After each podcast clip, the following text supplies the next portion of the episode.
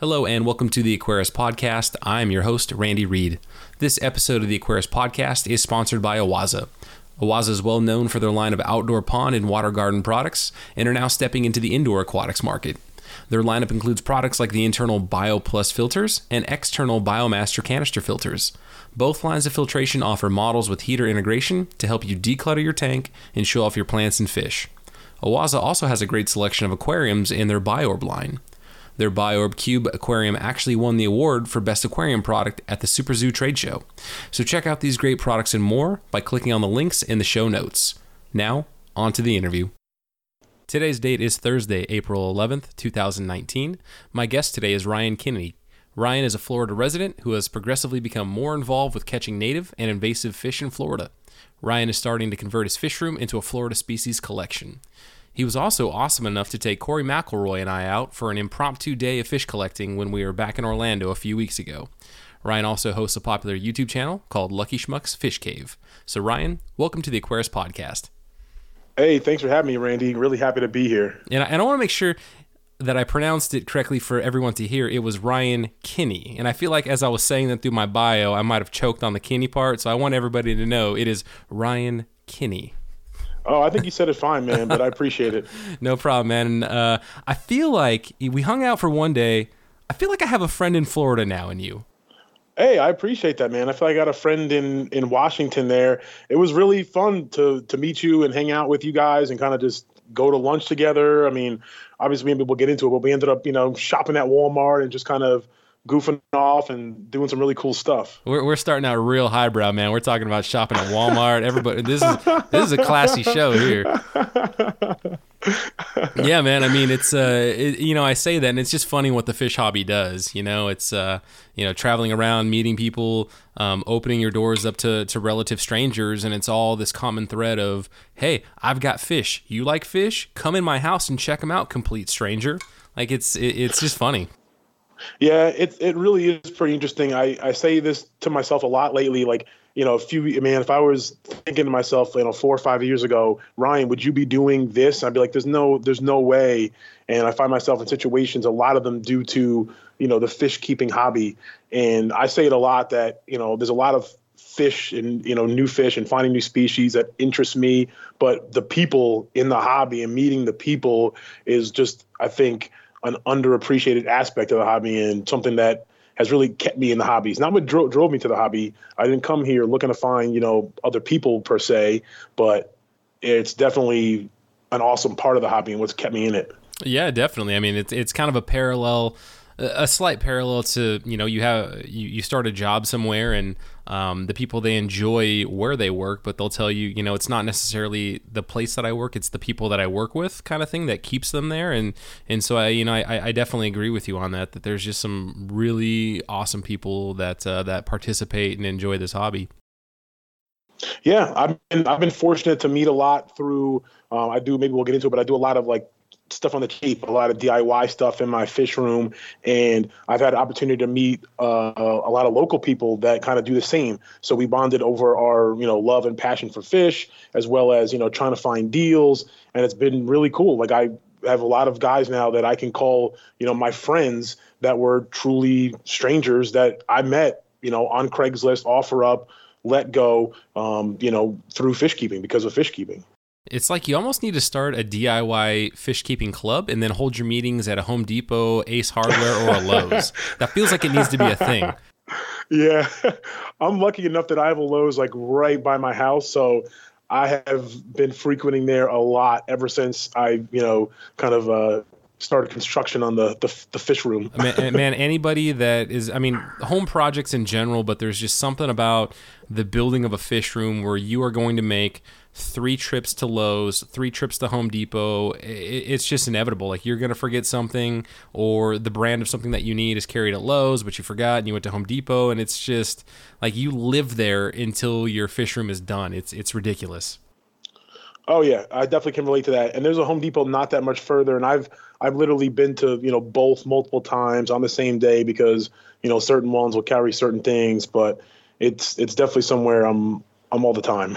And for me, that was something where if you need a certain part, like I was using um, to tap into my water line, PEX connectors and whatnot, and there were items that I could have got on Amazon for cheaper, but it's like when I had time to work in the fish room, I was willing to pay the premium and drive to actually go and pick up that item in the store. Where I think I feel like with most other things in life, we're willing to just wait that day or two for Amazon Prime delivery, but it's like, nah, man, I'm building my fish room. I got to get this done. No, I'm the same, man. I'm. I mean, I have Amazon Prime. I've had it for quite a few years, and I use it for you know probably too much stuff. But when it comes time, and you know, it's I got time available to you know insulate the room or add on to the the air. Um, you know the air system, which I did recently.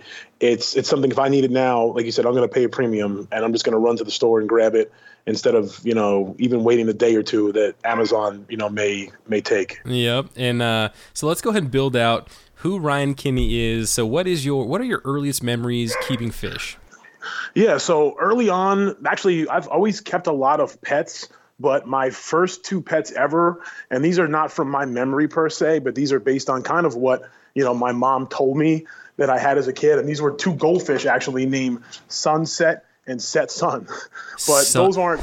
Sunset and set sun. That's that's great. Yeah, so I don't don't ask me why those these are these two fish that I don't necessarily have a you know recollection of, but this is just told to me as you know these were the the two pet the first two pets you ever had were these two goldfish that I named Set Sun and Sunset. So I want to take a moment and let the audience know I know what you're doing right now, but uh, you have two awesome dogs, and I heard them a little bit, and I think you're uh, I think you're giving them some attention right now.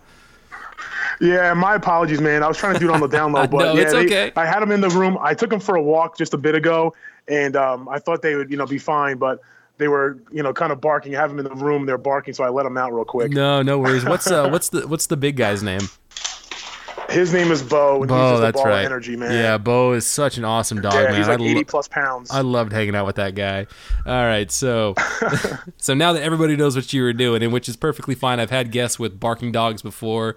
Um, I, I I I think it adds a little something to the uh, to the podcast.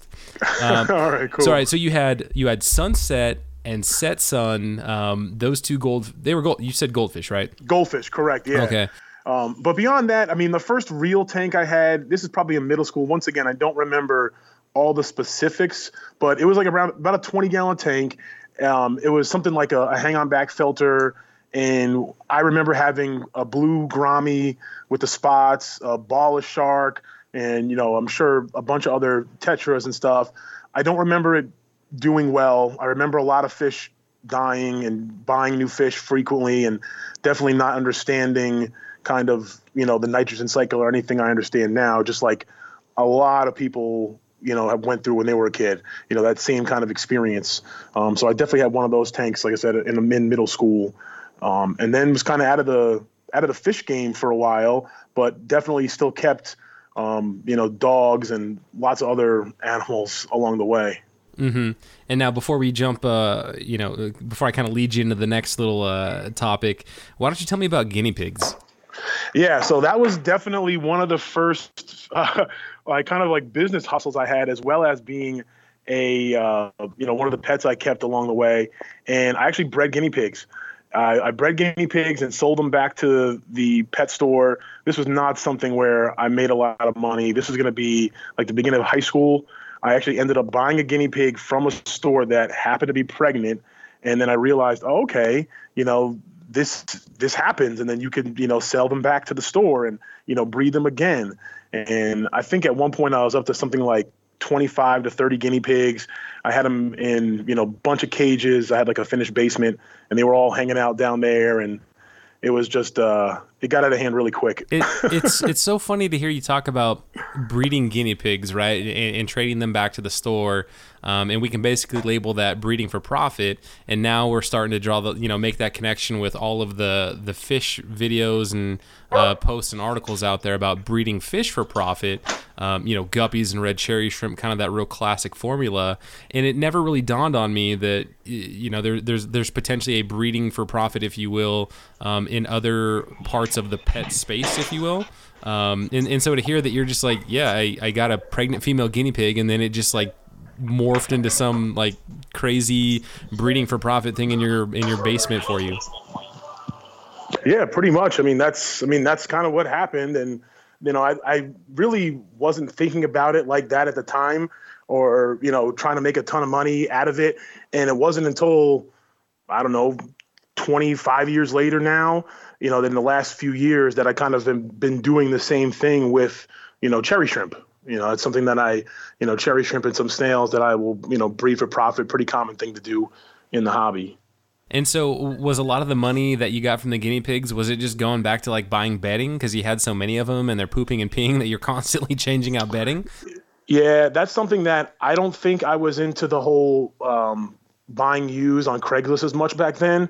So those cages, I remember being 60 to 100 bucks a pop. The bedding was expensive. Guinea pigs are, I, I always tell people they're the only uh, animal that poops more than it eats, but it still eats a lot. I mean, they call it a pig, it, it eats a lot. So it was definitely not like a, a winning proposition. This is not some get rich quick scheme. Um, it, it definitely wasn't even paying for itself, but it was just kind of that cool little thing. It was just doing it was pretty neat. You know, it was just interesting. I mean, something. I mean, I, I definitely see at some point um, with with you know two kids in my household having a guinea pig or two guinea pigs. My wife is you know we, we, we see guinea pigs at the store and they're cute. Um, let, us make it real practical. Like what's a practical what's some practical advice you know in like a, in like one minute that you can give to somebody that their kid at home wants them to go down the the, the guinea pig route and we're gonna drop some guinea pig knowledge on them. Um. Yeah, they're a cool pet. I think I, if you have the time, if you're really going to you know, I think I guess this is much, much like any pet. If you really do your research and want a guinea pig, I think it's cool. I used to make little mazes for them on the ground and have them run through them, but you can easily stick it in a cage and just feed it and it'll poop, it'll smell, it'll make a bunch of noise and it'll get annoying and, you know, kind of go by the wayside just like, you know, a dirty aquarium can. Um, but my thing is I think you should do do some research definitely just like any other pet, but figure out ways to, you know, some people put them on a leash, but figure out ways to kind of interact with your guinea pig and socialize it and make it, you know, kind of more part of the family as opposed to sticking it in a cage because once you do that, you don't interact with it, it's just going to, you know, fall by the wayside, in my opinion. Now, are, are guinea pigs like hamsters where they're, you know, more nocturnal, yeah? Um, you know what? I, I don't remember them being necessarily nocturnal, to be honest, but I could be wrong because I feel like the hamsters that we had growing up as kids would, you know, they, they were, they had to have been nocturnal because they only came out to run on their wheels and to eat as the sun started to set. Um, and at nighttime, you'd wake up and your hamster was either chewing on his cage or running on his wheel. Um, somebody's probably pulling their hair out because they know like good hamster husbandry, like that's a sign of something. So I apologize. We we didn't know any better. Um, but I mean, yeah, do your research, find out if this thing, if these things are, because I certainly know that with the hamsters that we had, they, you know, they'd wake you up running on their wheels at nighttime. Yeah, that makes sense. I remember that. I remember them burrowing in the bedding all day long, with you know hamsters, and then being there at night. I remember with the guinea pigs, definitely you know having some cage or some caves and stuff, some hides, but I don't recall. You know, but like I said, definitely do research. Yeah, all right, good good advice. And so let's bring it back home to uh, to fish. So then, um, after guinea pigs, like what's your next foray, or what's your what's your foray back into uh, the aquatic space? Well, the foray back into the ex- uh, aquatic space kind of involves a tilapia thing, um, which was a uh, what my garage was kind of a, a t- tilapia breeding project before the current state it's in now. But I had been jonesing for a saltwater aquarium for a while. At my workplace, they had got a saltwater tank, and I just found myself like throughout the day just kind of glued to the tank all day long, just infatuated by the saltwater tank to the point where I put together even a, a spreadsheet of kind of the saltwater 55 gallon FOWLR tank, uh, which maybe you saltwater geeks know out there, but uh, kind of like fish with live rock, but no actual corals. And I put this all planned together, and that was my my goal was to have a saltwater tank, and I wanted to jump back into fish. Well, that never happened, but my best friend reached out to me and he had um, come into a um, a, a, uh, oh gosh a cargo shipping container like one of those huge shipping containers, and we were trying to figure out what we can do with it. And we decided that we would raise tilapia inside this shipping container. How, how do you and, how do you come to that though? How did how Well, how are, so- no no no no how are two dudes that get a shipping container and the outcome is let's raise tilapia? Well, we had always kind of um, one one of our goals as a kid was to own a pet store, and you know now after kind of seeing what owning a pet store or fish store entails and how much hard work goes into it, you know I love the hobby. I don't think owning a, a, a fish store or any kind of pet store is you know is my goal anymore. But as a kid, that's something that you know my best friend and I had had talked about and dreamed about, and something that was always kind of in our minds. And so we knew we kind of liked the the idea of fish and animals. He and his wife own a food truck, and they're constantly at events. And there's people that have like fish tacos and stuff like that. So our whole goal was to raise like a like a you know a home raised fish that was going to be um, raised on like duckweed and sustainably and very healthy, and we would be able to sell it to local um, food trucks and farmers markets and kind of you know more um, local restaurants, you know, so they locally sourced kind of fish. Um, Okay, so that so now you're starting to yeah you're not you're starting to make a lot of sense because I've seen some shows where they show the uh, you know the the farm in the farm to table and they're raising the uh, like like pork. They're raising pigs in a very sustainable you know rural organic down to earth kind of farm manner and they get a premium for those pigs when they sell them back to very very high end restaurants because there is that farm to table movement and the you know the yuppier the establishment the more money you're going to get for those pigs so I, I, I can now see the wheels are turning right okay now that we're starting to connect some Yeah, lines was- and that makes yeah, sense no, now This was this was definitely a business. This was this was this is definitely a business kind of decision. We were going into the tilapia not thinking, oh, we love tilapia. This will be cool. This was definitely like a business minded thing where, hey, we have this shipping container. You know, we have this kind of love for tilapia. Maybe there's this opportunity here. Um, but the whole shipping container thing didn't make sense. It was on, you know, a, a property that wasn't that close, but I had a garage, and we're like, hey, we can do this in our in my garage. Um, so that's what we did. I mean, we went out and we drove like an hour and a half, two hours away to this guy who sold us this breeding pair of tilapia, and literally within like two weeks, we had um, I don't know, five or six pregnant tilapia, and then like hundreds of babies, like hundreds and hundreds of babies. That was breeding them was not the easy part. You know, they're like people joke about like guppies and stuff like that. It was pretty much like that. Um, where the wheels fell off was just the sheer volume of it. I, at this point, I still didn't know anything about a nitrogen cycle. You know, this is where I started doing some DIY stuff, um, and what kind of you know just kind of inspired me to really do what I do now in the fish room, but from a this is all at a at a different different angle with these tilapia, and we just realized that it wasn't going to make sense from a business standpoint. It was a lot a lot of work. You really needed a much larger scale. We weren't really prepared, and we shut that down. We you know we kind of shut that down and sold off all the tilapia, sold off all the equipment, all the tanks, all the you know extra stuff, and um, was done with that. You know, was done with it and got rid of every single tank except for I think one or two. But I'm not. I'm not done with this topic because I'm definitely intrigued Yeah. here. So let's Yeah, go. no, go, so go, let's go. let's Yeah, go, let's go back to like researching. Um, you guys, you, you decide you're gonna go the tilapia route. Um, you know, you're gonna raise them sustainably. You sell them for for a pretty decent profit um, with kind of that marketing pitch behind them. So that that I completely understand. Now some research um, into what you're gonna buy and where you're gonna find it um, to educate me. Uh, is there just one species of tilapia that's pretty much No. used as uh, as a food source? No, there's not. There's like a blue tilapia. There's Nile tilapia. The gentleman we bought them from was, you know, I guess somewhat of a tilapia connoisseur, and he was breeding his own strains. And, and you need certain permits for certain types. So, and I don't recall it was either the blue tilapia or the Nile tilapia. There was one. We did our research, and there was one that you did not need a um, a permit for, and that's the one that we purchased from him. Um, now we had looked into different species because, like, literally, when you get into it, you look at the different species for okay, this one is going to grow this quick, this one is going to have this much of a fillet, you know, almost like you know, like a product, you know, Yeah, looking yeah. at it from like, you know, what's the yield going to be, and some of the other species may have had a better yield, but we weren't ready to necessarily like invest in permits and that kind of situation yet. Okay. Um, and so, if you don't mind me asking, what did the breeding pair run you guys? Like, what was the ballpark cost? It was yeah, it was a few hundred bucks. It was like 250 bucks, I think, uh, 250 or 300 dollars. and that was for I want to say seven fish, six, seven fish, one male and a bunch of females. And I don't know what the going market rate is really. I don't know how much research we did. I think I don't know if he was the only guy in town. I mean, it's not like you can just kind of go anywhere and buy a you know bunch of tilapia. yeah, but, sure. I mean, they were they were what they said what he said they were, you know, and it them breeding wasn't an issue. I mean, they were definitely sexually mature tilapia of you know one male and five or six females, whatever it was, and he shared with us a lot of information.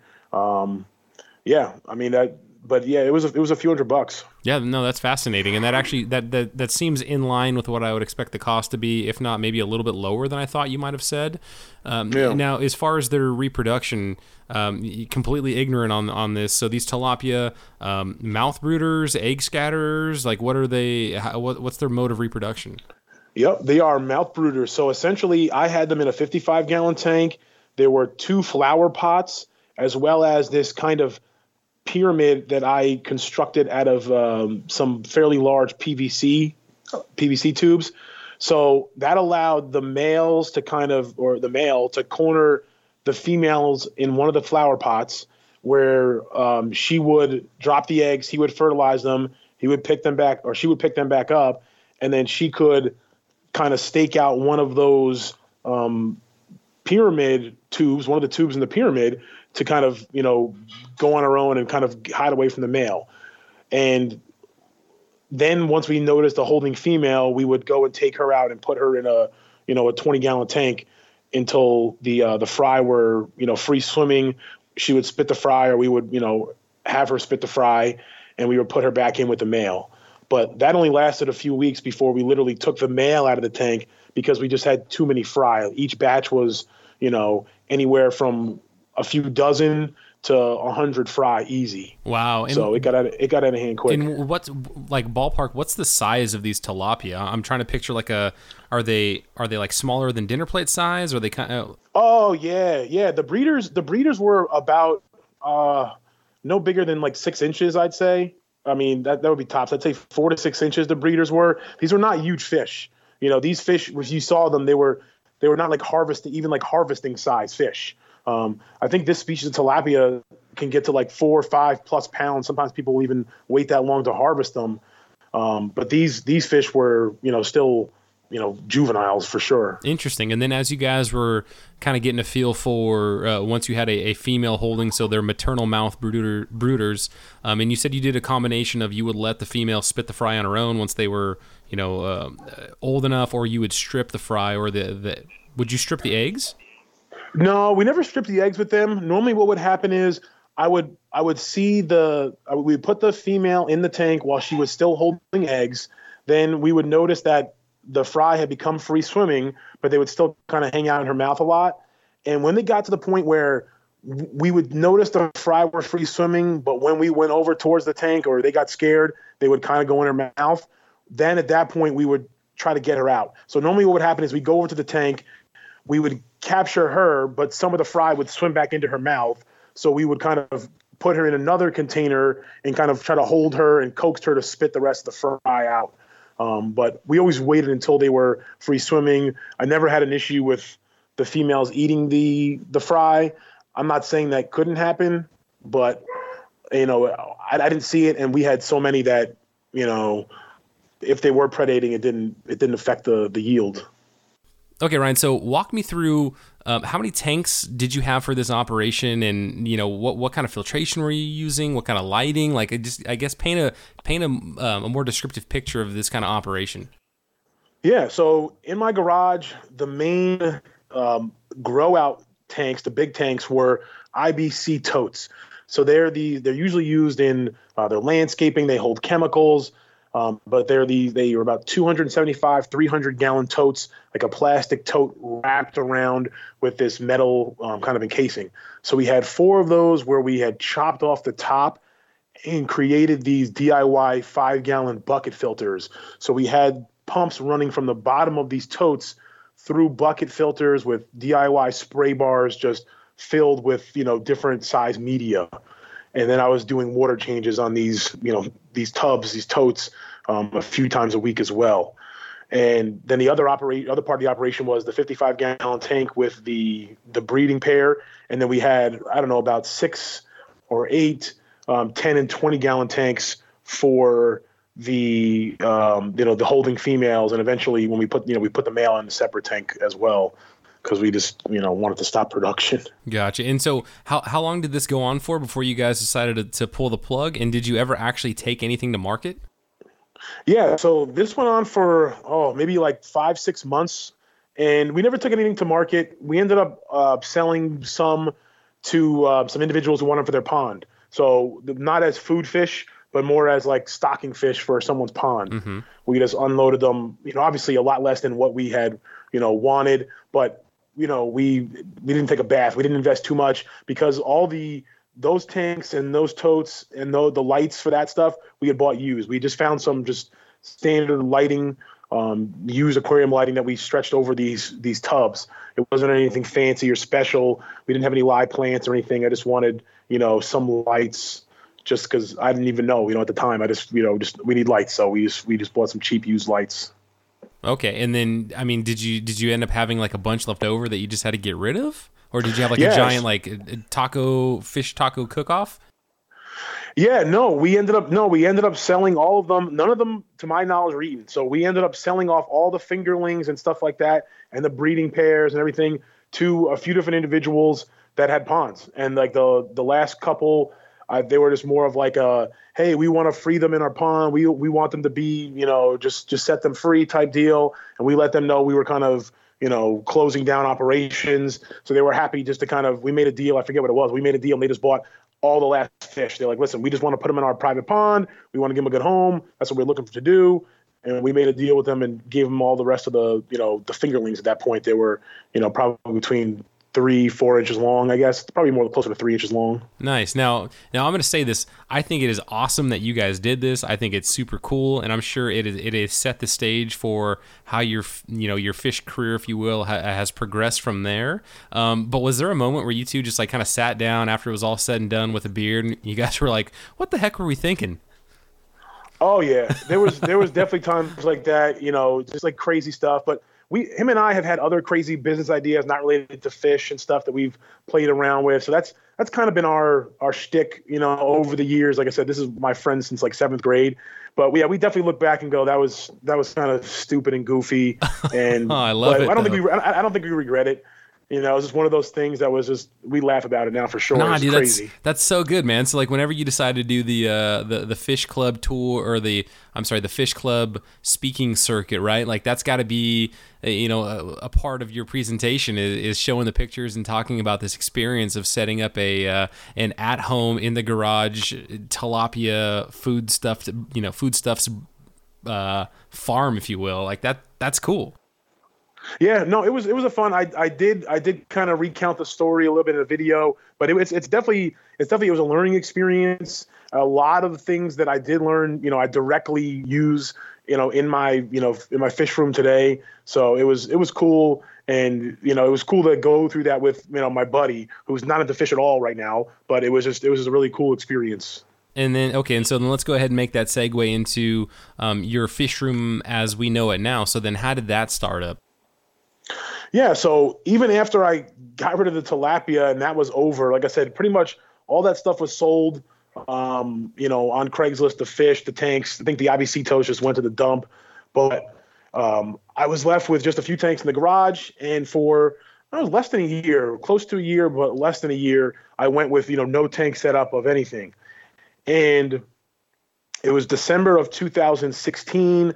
I, I still this itch to set up a tank because I'd never set up that saltwater tank, that 55 gallon tank in the living room, and I didn't want to go full blown saltwater, but I still had this itch. And my wife bought me it was like kind of a Christmas present for um, December of 2016. Bought me a 55 gallon off of Craigslist, and that kind of rehatched me into the hobby full blown because that was a tank that had live plants. It had some angelfish. Um, it's what led me into discovering kind of YouTube and you know the nitrogen cycle and how live plants can be beneficial. And you know now you know my fish room I have like almost 30 tanks I think. But from there it was just you know cherry shrimp and um, plecos and you different substrates and just learning. I just became like a sponge, wanting to learn, you know, as much as I could. And does she regret buying you that tank, or is she happy with your newfound addiction? I don't think so. I think she's I think she's happy with it. She's happy that you know that I'm happy. Um, so you know, I, I don't think she regrets it at all. Fish is definitely not her thing although she does kind of do some stuff with me. She gets involved a little bit, you know, with the fish and you know, the, especially the babies and stuff like that. Um, but well, yeah, it's it, definitely something we get into. Well, the nice thing too for her, I would imagine, is that um, you've done it. Uh, very tastefully in the house, right? So you've got that one tank, which is now um, the African cichlid tank, right? The the Mbuna tank. Um, Correct. Which is a real fun tank. I mean, you just sit back and watch that that that tank do its thing, and it's just really peaceful. Really well. Sometimes it can be chaotic in there, right? Because they're African cichlids, but it's it's peaceful yeah. for you, right? Just to kind of sit back and, and watch the fish interact. And then in your other room, you've got a um, uh, I know there's plecos in there. Are, are there guppies in that tank as well? But another heavily uh, there's there's cherry shrimp. There's cherry okay. shrimp and then the uh, the plecos and some plants and stuff. Okay, but it is a heavily planted, very peaceful tank. So and those are the only two that are actually in the house, right? Everything else is is in the garage. So it's kind of you know it's it's controlled, it's out of sight, and you know you've got two nice display tanks. Yeah, that's correct. Yeah, so I do have only the two in the house, and that's that's the max. I'm not planning any more in the house right now. And then yeah, I got a, a bunch in the garage. Um, but it, it, worked out that way. And she was around when I had the whole tilapia, you know, debacle, and she, you know, she was around for that. So she knows me. So she, you know, so the fact that the garage is now transformed into something else is, you know, is not that out of uh, out of the norm. so then, as you start building out these the, your garage and you start adding fish tanks, um, is it is it primarily cherry shrimp? That's kind of your thing, um, or did you have you gone through um, different, um, you know, different? Uh, I don't want to call it a fad, but different interests, right? Like, you know, South American cichlids or you know African cichlids. Like, have you kind of gone through an evolution in what you what you prefer to keep? Yeah, I think I don't know if I've gone through the evolution yet. I think I will, but I think my main goal starting off was what can I be successful with? Here in Florida, I have fairly hard water, so African cichlids was one where I was like, okay, we can do some African cichlids. Cherry shrimp was another one where I was like, okay, cherry shrimp makes sense, especially the you know the the carrot caridina caridina versus the uh, the neos, I mean, versus the other ones. I haven't tried any of that because I don't have the soft water. Um, and the same can be said about the other some of the other species I keep. I, I'm trying to just make it easy on myself right now. Um, I do have some South American cichlids, and I I do see myself in the future kind of you know maybe playing around with an RO system and playing around with some more you know softer water species, um, and maybe going like you said through those bigger transitions because there's definitely some species um, that interest me you know from different. Uh, like the bigger cichlids and stuff like that that I don't have right now. That I'd like to in the future. I, I may put you on the spot with this question, but to the best of your knowledge, um, you know, you're talking about Florida in your, your Orlando area having harder water. What is your water source? I mean, because I, I would just assume that you guys get a lot of rain like we do. You've got um, bodies of water everywhere, to which a California person, I think that there's alligators in every single body of water that I drive past, which I don't think is an unreasonable thought. Um, but have you researched where your where your water is coming from? You know, I haven't, and I'm not sure if this is, has anything to do with it. But I know I'm not on well, so my personally my water, you know, it comes from the municipality. But even that being said, I'm not sure. Um, and I, I would believe that if it is groundwater at some point, the ground here in Florida is pretty much limestone. Right. So right. I would assume that maybe that has something to do with, you know, the hardness. If if this water is, you know, coming through, what's the term? I don't. I'm going to sound like I'm a leak here, but the aquifer is that is that the term? Like the you know under the under yeah, the ground, yeah, whatever. The, uh, maybe it's aquifer. Yeah. Aquifer. Aquifer. It's it's is it pick, maybe it's picking up you know some of the the calcium and limestone sediment, and that that's what makes our water more hard here in Florida. Um, but I don't know. I, I do know that I do have some harder water, and it's I think it's for, for the most part pretty much everyone in Florida. It's you know fairly hard water out here. Yeah, that, that just seems reasonable. But you know, just initially, I would think that with uh, with again the amount of perspir- um, uh, perspiration that you guys get, the, precipitation, not perspiration. What the heck is wrong with me? I'll, leave, Uh, I'll, there's leave, plenty, there's I'll leave that there's plenty of that going around too. There's plenty Yeah. of that going around too. with the amount of precipitation that you guys get that that maybe that would contribute to your uh, your municipal water supply but you know if you guys have a lot of limestone and it is a groundwater source and, and the fact that you're saying that you do have hard water um, and I did taste the water out of the tap while I was in Orlando and it certainly does not taste like the soft water here in Seattle I can tell you that much Oh, it's Um, funky, man. It's funky. It can be funky. It, it is, man. I'm gonna I'm gonna tell the rest of the country that uh, the Pacific Northwest, the Seattle area, man, we've got the best tap water. It tastes like you're drinking bottled water. It is just oh so nice. So I I, I struggle when I travel elsewhere. Um, but I, I, I digress. So so let's talk about now. Um, so uh, collecting in the wild. So when when did you first do your um, first collecting trip out in the wild of Florida? Um, my first ever collecting trip would have been at the end of last year. I think like so like October or so of 2018, and that was because of you know local fish friends, some friends that I met um, online, buying and selling and trading you know tanks and plants and stuff. Um, my one friend in particular, Jose, was kind of always intrigued by um, like kind of the smaller fish, the fish that you know the native stuff, not necessarily the prettiest fish, but just kind of like the the interesting stuff, um, more the you know live bears especially. And we just kind of were talking, and there's a group of four or five of us went out, found a spot, and you know went and collected. I don't even know to this day. I don't know what they were, but I just know I had a blast. You know, got my feet wet walking through this river, and just you know collected a bunch. Of, I think they were like shiner type fish, and you know it was awesome. Did you see any gators? Um, no gators, no gators. I've never seen any gators uh, while collecting, but I, I mean, it is smart to kind of approach it from a standpoint of you do never know. Um, they when they do see gators here in any, you know, usually if there's a gator, as soon as it gets spotted, someone says something and they remove it. You know, so if there's a gator in a, a residential area or an area where there's going to be people, you know, they they remove it. Even an area where I would go collecting, most of the times it's, you know, they should be removed, but you could be the one that you know it, it just came there yesterday and it hasn't been removed yet. And so, what are your? Uh, do you have any like, like a real crazy story that's happened so far while you've been out collecting? Um, no, no, not really. I mean, everybody, everybody kind of curious because you know sometimes we're out and there's no one else around. But there's a few times where I've been collecting where there's you know a few other people doing some other fishing or something else, and they're always just curious as to what the heck you know we we're doing and are we catching bait? You know, what are you doing? Are you oh you're collecting stuff? Are you from a university? Oh no, you're just like fish geeks with with aquariums. Like yeah, that's just that's pretty much it.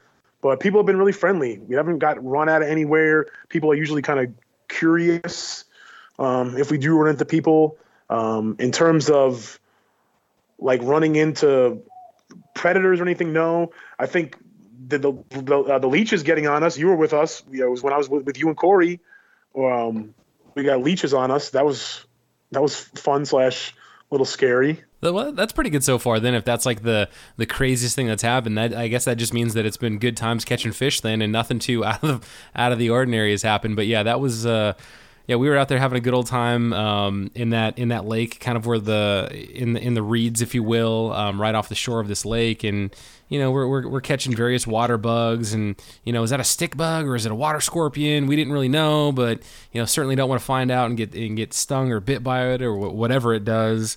Um, and me just kind of playing around with swirling my net around and pulling up a, a handful of fry. That was that was pretty wild because we, we were all assuming that they were going to be like under the boat or in the taller grass, and I'm just out in the very middle, just you know like a little kid. That's it's like when you watch little kids play uh, baseball, and there's that one kid out in right field, and he's just kind of like looking around, you know, throwing his mitt up in the air. Like honestly, that's kind of what I felt like I was doing. I just had my net in the in the water, just kind of eh, do do do do do, and pull it up, and sure enough, there's a handful of fish, and uh, I mean, I a handful of fry, and it was just really cool. Yeah, no, it was pretty neat, and I I have the photo to prove it. You sent the photo to me. That was pretty pretty cool. I appreciate you for that. But um, but no, that was you know you didn't think it. I mean, the look on your face, it was kind of an amazement of just like this random scoop, and you came up with you know jackpot. Yeah, no, that was that was great, and uh, that whole day, that was my very first time um, ever collecting fish, as in I'm going to get in the water with a net to try to catch fish, as opposed to you know rod and reel fishing. Um, so that was just an absolute blast that day. Um, so why don't you you walk walk us through what species we were targeting and what did we see out there fish wise?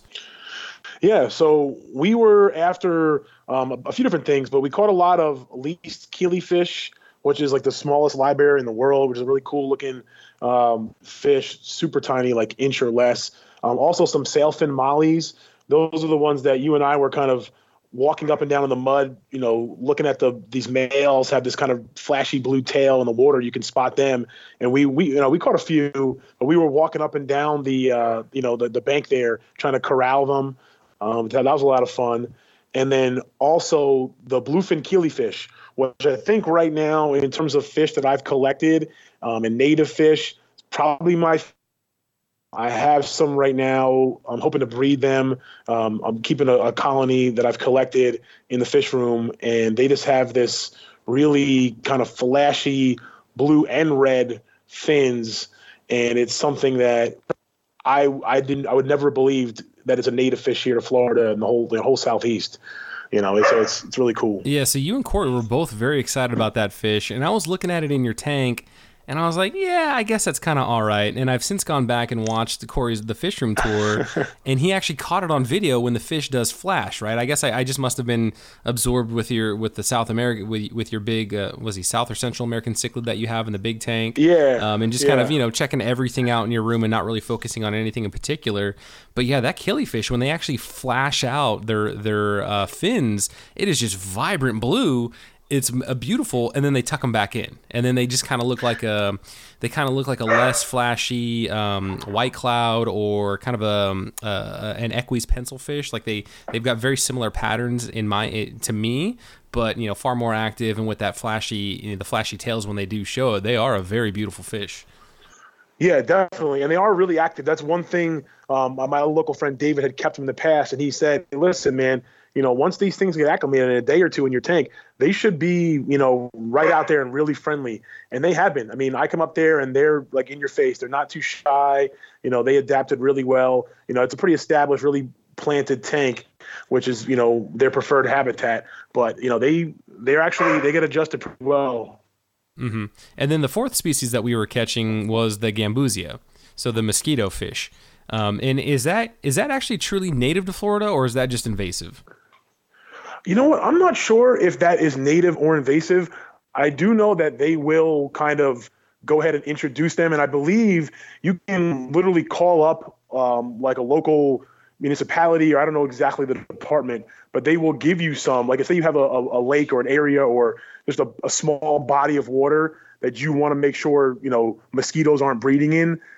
They'll literally give you some so you can make sure you you know put them in that in that water so you don't have that issue anymore. Wow, that's crazy. I didn't know that they were doing that. I mean, it makes total sense. Um, I, now I do know in Tennessee. Uh, so I've talked about this fish before. The Barrens top minnow, the Fundulus um, julisia, I believe it is. Uh, very beautiful, fairly large uh, killifish, actually native to this central uh, plateau region of Tennessee, and it's actually facing, um, you know, facing some some extinction potentially, or uh, you know uh, like vulnerable threatened status on the um, man on the endangered species list like my, my brain's just completely farting like okay. it, it, actually hasn't it, it, hasn't made it on uh, for the endangered species act yet uh, but they're saying that introduced gambusia is out competing it like super hard for oh, food oh, wow um, in between that and like encroachment like human encroachment on their on their native uh, waters so uh, I know that's somewhere where the gambusia is doing a bit of damage and I think elsewhere like I think I, I would have to assume everywhere else where it's been introduced right like putting it in old yeah. pools to make sure that you know the the the stagnant water in a pool doesn't um, you know breed mosquitoes. Like all these vector control activities to keep mosquitoes down.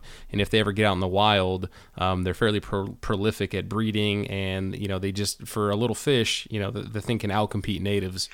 Yeah and the impact can be you know just dev- devastating. Um, yeah, and it's a good point you bring up, you know, the negative effects because it is really cool to get out there. And when we were collecting, I don't think we really came across, like I said, I, am pretty sure the Gambusia are native here, but you know, regardless, other than that, you know, we didn't come across any, you know, invasive species, especially when you think of Florida especially South Florida, you think of some of the like, you know, the the bigger cichlids that people have released into the wild. Um, my friends and I went collecting a week or two ago, and for the first time ever, I ended up catching some some of the more um, invasive species that you think about having a negative impact, like a convict cichlid. When I went to this this, this stream river area, and we were catching convict cichlids and platies, and no gambusia, no least killifish, no bluefin killifish, none of the natives, which you'd expect to find there, but instead, literally aquarium fish that you'd have to believe, whether it was you know a few months ago or years ago, you know, uh, hobbyists released you know into the into the wild and now have taken over. Wow, and how, uh, how far away from where we were collecting were you getting the convict cichlids? Um, different water system, but with you know 20, 20 30 minutes away.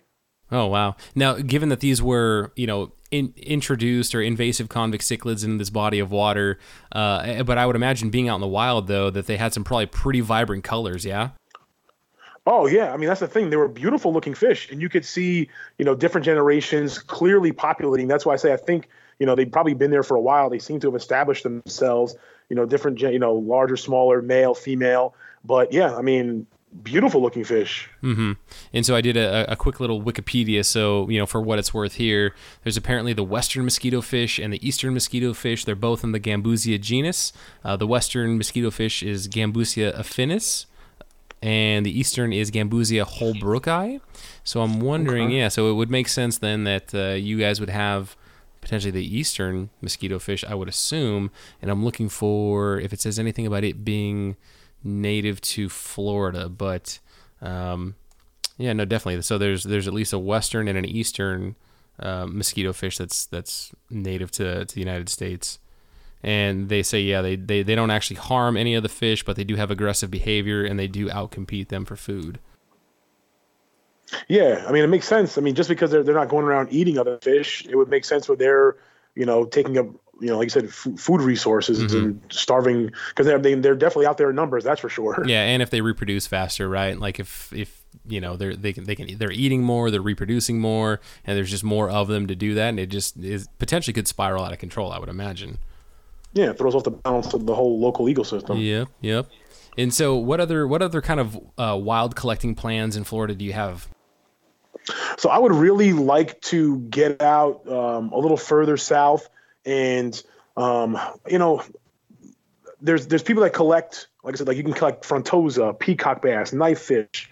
Um, so I'm interested in maybe collecting some of the bigger stuff, just seeing what's out there. Um, I used to do some rod and reel fishing. I don't know if I'll be doing that, but I am interested in really kind of you know collecting you know many species as I can legally, of course, and see if I can keep you know a lot of them here in the fish room. Um, and you know kind of educate you know there's been there's been times in the past i kind of alluded to i don't know if you want to get into it but i alluded to there's been times in the past where you know i got a slap on the wrist for not necessarily following the rules um, and obviously a lot of these fish are out here now in the you know in the wild because of people not following the rules i think it's important that you know we educate and we learn and we explain to people why the native fish can be so cool and invasive invasive fish you know can be you know devastating even though they may look cool as well yeah, so you actually just reminded me of that. Why don't you go ahead and develop that out, the, the slap on the wrist that you got, and kind of let us unpack that and let us understand what yeah, happened. Yeah, yeah. So this this happened a few months back at the end of 2018. This kind of ties back into the whole breeding fish for profit. I mentioned earlier that I've you know bred and sold some cherry shrimp, like a lot of hobbyists have, to make a few bucks, pay for fish food. I've done the same thing with um, bristlenose plecos, and I had a pair of albino bristlenose plecos that I was looking to move on for, from, and I listed them on Craigslist. I listed them on Craigslist, and I got a you know response from a gentleman. Set up a time to meet on Friday, and you know, gentleman came, looked at the plecos, asked a few questions, looked around the fish room. You know, asked about um, the larger common pleco I have in my 125.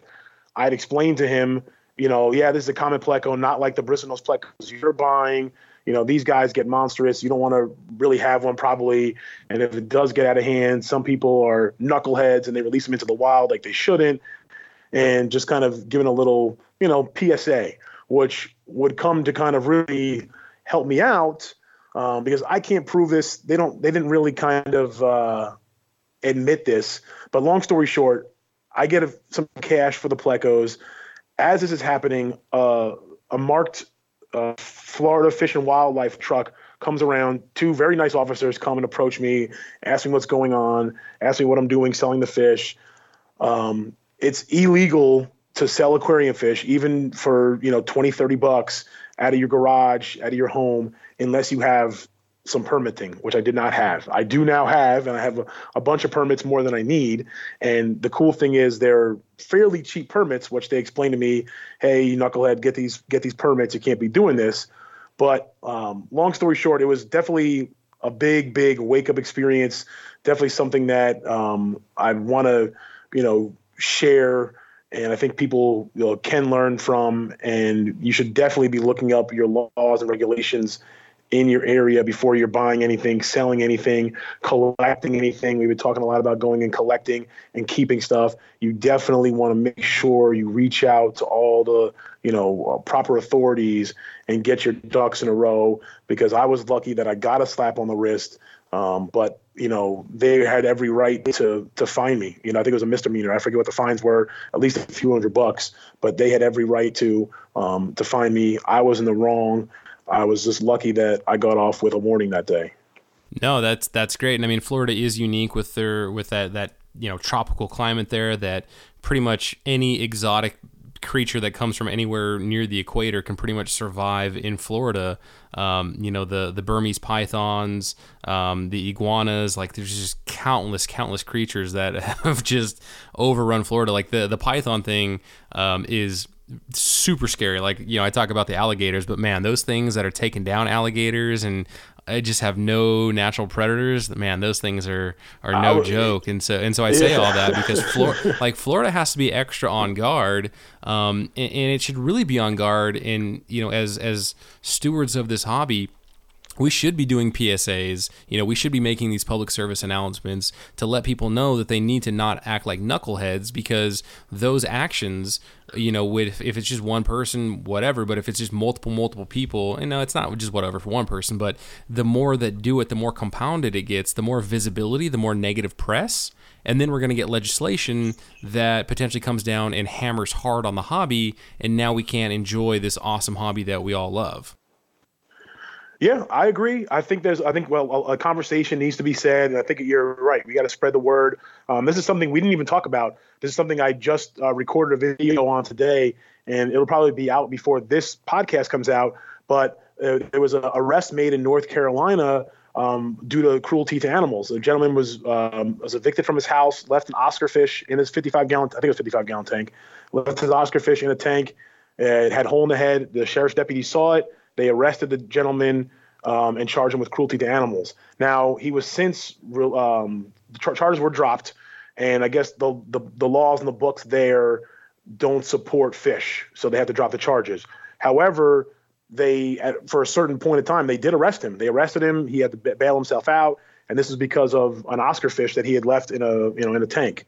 Um, so I think more stuff like that needs to happen. I think we need to talk about it more um, and and really just you know have those conversations. Interesting. So they, the the sheriff, they arrested him because so he was. So what was the story? and Why was that? He had gotten yeah. arrested prior, and so he yeah, wasn't no, able to care for the Oscar. No, no. Well, that's, that's there's a few different things going on. So he was evicted from his home. Evicted. That's right. right. He was evicted from his home, which obviously, if you get evicted, there's a, the, the timeline's kind of unclear. I think it was only a few days, but he was evicted from his home, and then three days later, the sheriff's deputies found this fish in poor conditions. They reported it. He ended up being arrested, but then, well, he bailed out. But then the um, the the the prosecutor dropped the charges when they realized that there the laws and the books did not support fish. So I don't know if they extended to dogs, cats, you know, birds, horses, whatever, but not I don't know where the line was drawn but they just they the fish was not included in the law on the books in North Carolina at least. So um, I did some research digging around trying to see how that works here in Central Florida and kind of got directed back towards Fish and Wildlife. I reached out to them again. I haven't heard back yet.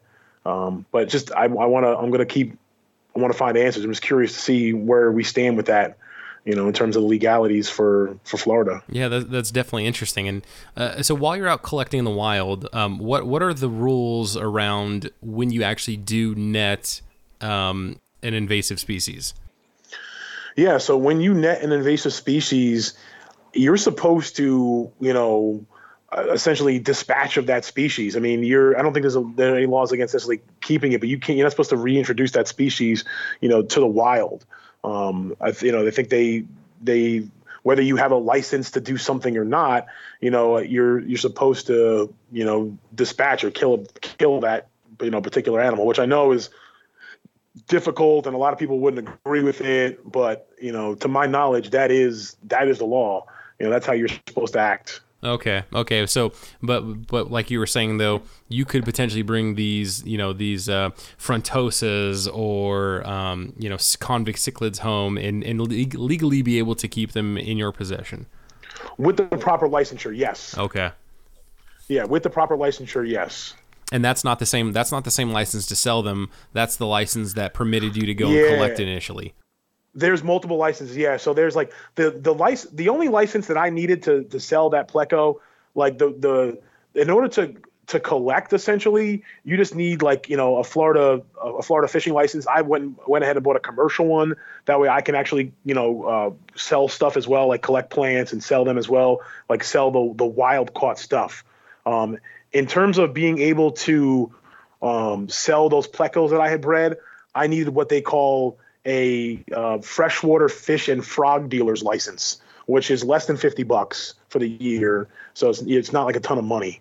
Um, so what about the cherry shrimp though? Would you have been off the hook if you were just selling cherry shrimp? No, I believe no, I believe the cherry shrimp would fall under that the plecos as well. I think it's just for whatever reason the pleco the pleco is what got me. You know, the pleco is what they they saw maybe it was a dollar amount because you know the cherry shrimp you know, are a few bucks a piece. The plecos were, I think, somewhere in the range of like 30, 40 bucks. Um, so maybe because of that, I know I'm not really sure because uh, when I when I asked the two gentlemen that were uniformed, and I was like, oh man, so this is kind of like an undercover sting type deal where those two guys were, you know, undercover cops, and this, you know, and he was like, oh no, we were just driving in your neighborhood, which, you know, I respect them. I know it's not true. I know he wasn't. I know, I know he doesn't expect me to believe that that he was just happened to be driving in my residential neighborhood at the exact same time I happened to be selling these fish, and oh, we got you. Oh, oh, okay, you know, but I, I understand. Like he just, you know, they they can't give all their stuff away. He, he knows I'm not stupid, but that's so I, I couldn't ask too many questions because we were under the the guise of oh you know we just kind of got you. yeah, no, that, that, that, yeah, that's crazy. Uh, yeah, well, well, Ryan, man, I hope that uh, sometime in the near future I can make it back down to, to Florida and collect with you. Uh, but before we leave, man, I know that people listening to this are like, man, this Ryan guy it sounds like he's doing some cool stuff. I want to know more about him. I want to see if I can follow some of his social media. Um, so why don't you go ahead and let us know, like, you know, what social media do you have? And um, in the bio, I did talk about the YouTube. So why don't you go ahead and kind of build out and talk about your YouTube channel for a little bit? Yeah, man. So um, you can find me on YouTube. That's pretty much my main like social media. I try to put out, you know, a few videos a week. And what I really focus on is DIY fish projects, doing things cheap. My fish room is in the garage, so I battle some, you know, heat issues, some cold issues, even though I'm here in Florida. Um, I'm really focusing on these collecting trips and getting out, getting my feet wet, going to collect, uh, you know, native species, invasive species, and seeing what's out there. There's a lot that I just don't know much about. You know, I'm still really new to fish keeping as a hobby. Um, I, I, know there's guys that have been in it for 40, 50 years and are still learning. You know, I've been doing this full blown with multiple tanks now for, I don't know, two and a half years almost. So I'm still very much a novice. And a lot of my channel, my YouTube channel is centered around, like I said, what I'm kind of doing, but also I like to share through the eyes of um, some other individuals. So I've taken some tours of farms to kind of share with you guys what's going on at different farms or stores or um, just breeding facilities. Um, because, like I said, I'm not, I don't consider myself an expert really. So I like to, you know, bring on some people that have been more of an expert in their field, like discus or loaches or whatever, and have them, you know, share that. And then I also will share some of um, my techniques in terms of building a fish room on the cheap. If there's one thing I do think I kind of like specialize in or really think I have some knowledge in, it's the whole, you know, Craigslist offer up, buying things used and finding good deals. And I got a lot of good videos on that. Um, but I'm really excited in the future to kind of you know expand the fish room and bring some some stuff that you just don't don't see out there too much. Um, I also I also have a, a, Instagram page. It's Lucky Schmucks Fish Cave on Instagram, where I try to post something cool, do some behind the scenes stuff. Um, trying to work on my my fish photography a little bit, um, step up the game there. But you can find me, like I said, Instagram and YouTube, just Lucky Schmucks Fish Cave and I'll make sure that I have those links in the show notes so people can just direct link directly to your uh, Instagram page, your Facebook, or your YouTube um, page, or your YouTube channel so people can follow you um, and subscribe to your stuff because you know you're, you're an awesome guy. You know, like I said, I, I, now feel like I can say, yeah, man, I've got a buddy in Florida. Yeah, I just went collecting with my friend in Florida the other month. Um, so you know, I'm really glad that we had a chance to connect in person. And uh, I think the funny thing for people is as they watch your your channel, um, when you're doing your behind the chair, you know, in, uh, kind of monologue session, or you're just talking to the camera with the, with your uh, fish tanks yeah. in the background, it, I didn't realize that you're going to be like eight feet tall because because because that chair that chair is like one of the low boy Adirondack style chairs, and so you, you it seems like you're at a normal height. But like you meet you in person, it's like, man, Ryan's like Ryan's like ten feet tall, man. This dude's super tall. I like to tell people I'm I'm five foot nineteen. Five foot nineteen. There you go. so you can do the math. But, oh uh, man. But yeah, no, I, I, have a lot of fun doing it, man. It's it's it's been a lot of fun, you know, doing the channel and you know um, meeting you was was a blast. Like I said, you know, I I had fun. I hope that you know I make it out to Washington to the store. Um, you know, come meet you again one day. I want to be doing more traveling because I think that you know that's another thing in this hobby that you know there's a lot of things to see across the country, across the across the globe. Um, so I, I, really I'm hoping that this kind of opens up some more traveling doors, and it'd be really cool if it brought you know our paths to cross again in person. Yeah, absolutely, man. I, I have no doubt that they will, um, and I can't wait for that to happen again. We'll go out get some more good food and uh, and do some fish nerd stuff. Definitely, man. Looking forward to it um, yeah, I'm excited to see what kind of cool stuff you guys got out there in uh, in Washington in terms of in terms of food and stuff. Good places like that. No, there, there's definitely some good places to eat here, man. We'll definitely take you out. All right, Ryan. Well, thank you so much, man, for taking time out of your evening to talk to me on the podcast. It's been an absolute blast. Um, like I said, you know, I feel like I've got a great friend in Florida, so thank you so much for coming on. And um, I hope everybody, you know, jumps over to your Instagram, jumps over to your YouTube, and checks it out and subscribes and follows you. Hey, thanks, Randy. It was a great time, and I really appreciate you having me on.